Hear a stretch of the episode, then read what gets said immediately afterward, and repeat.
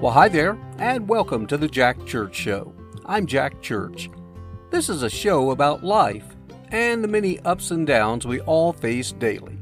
In particular, I focus on the issue of loss. Now, that can be everything from, in my case, the loss of my beautiful wife, or for you, it may have been the loss of a parent, a grandparent, child, spouse, pet, job, you name it.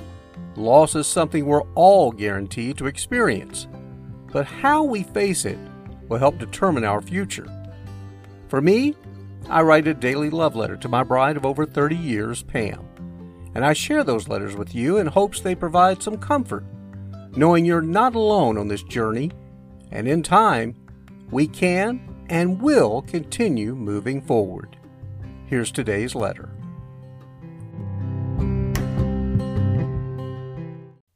Dear Pam, as you know, every day I go through photos and like to pick out a feature photo that I put on my daily blog or journal to you. And I got to tell you, the one today was just absolutely priceless. Of course, I love all of our photos together, I love all the memories.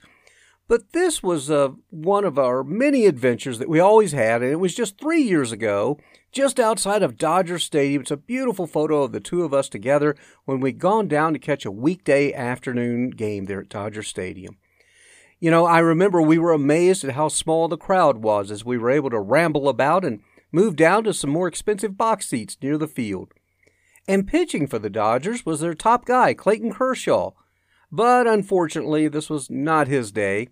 I still remember the game like yesterday, as uh, he was taken out actually in the fourth inning after giving up several hits and runs. But you know, it didn't seem to matter because we were just having so much fun.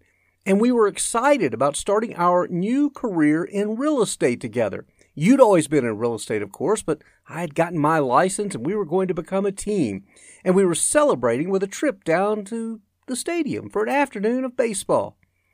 You know, I also remember we cheated in the food department and both of us had a Dodger dog. Of course, you liked yours with sauerkraut and mustard, while I was simply just a little pickle relish will do it for me. We also had a couple of beers, and the day felt like heaven. Oh, how I miss those good times. And in the end, things did not quite work out as we expected in real estate, but I'm so thankful we took the chance and tried together. Of course, you continued working in the field while I went back to doing TV weather. I remember, too, we agreed that while it may not have worked out this time, we would for sure do it again a few years later when the financial pressure was not as great. But sadly, we'll never get that opportunity. Anyway, back to present day, I actually had a good Friday. I did have some unexpected emotions, though, that I certainly did not see coming. The first was while I was working today. As you know, I've got my home office here, and oftentimes when I'm working, I'll have the TV on in the background with usually it's HGTV. And uh, that's simply to give me some company as I send out emails and make occasional calls. Anyway, as I was working, I, I heard the beginning of a Property Brothers episode, and before I knew it, of all things, it made me cry. Here's the deal the show was featuring a woman here in Nashville with a little three year old boy, just the cutest little boy, Pam. And she told the brothers how she and her husband have moved to Nashville with his new job, and they were so excited to be here when just one month after their arrival, he died unexpectedly from an undiagnosed heart issue. As I heard her talking about the loss, I walked over in front of the television and I started to cry. And I told her, I know it hurts, but somehow you will get through this. Course, I know she couldn't hear me, and it sounds so silly, me talking to the TV, but things like that just bring up emotions I never knew I had in years past.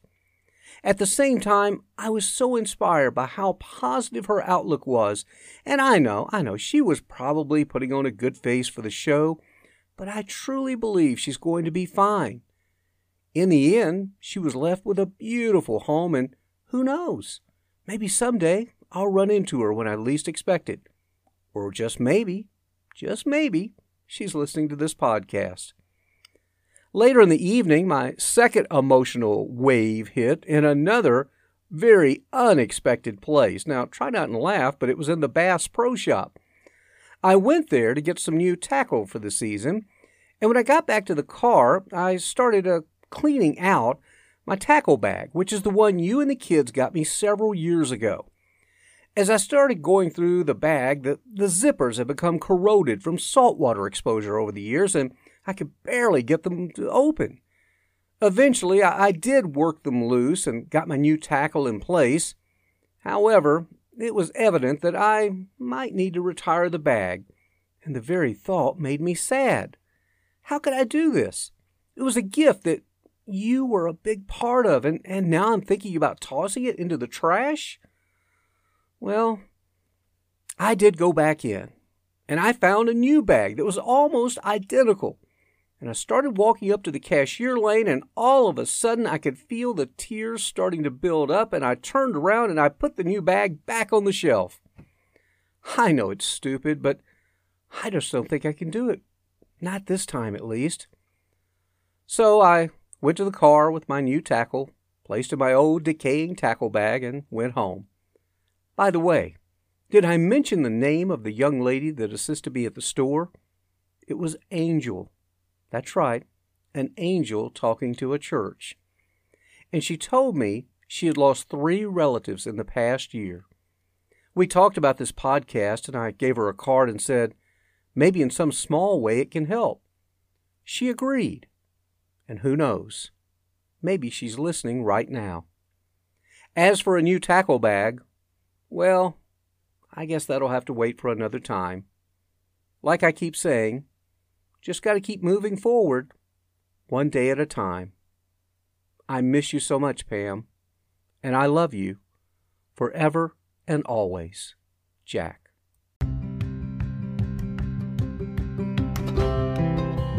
Thanks again for joining us, and I certainly hope you enjoyed today's program. My prayer is that you found some comfort and hope in the future.